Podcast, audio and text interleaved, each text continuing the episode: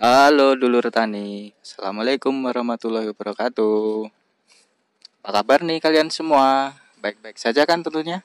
Semoga sehat ya, aman lah dari virus-virus berbahaya Nah, kali ini izinkan kami dari BPP Telogowungu ini akan memperkenalkan diri bagaimana kondisi keadaan di BPP Telogowungu Kabupaten Pati pada saat ini.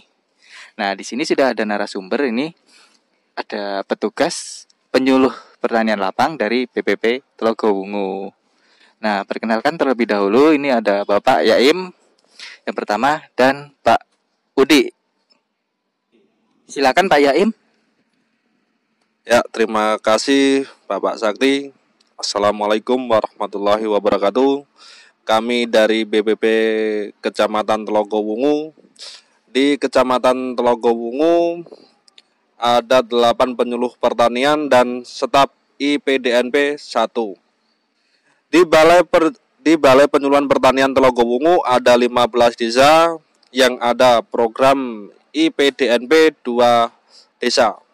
Di Desa Sumber Mulyo dan di Desa Sambirjo dengan jumlah petani yang ikut dalam program IPDNP masing-masing desa ada 25 orang jadi jumlah semua petani yang ada program IPDNP sebanyak 50 orang. Diharapkan dengan adanya program IPDNP akan meningkatkan produksi hasil panen dan kesejahteraan petani. Nah, terima kasih Pak Yaim.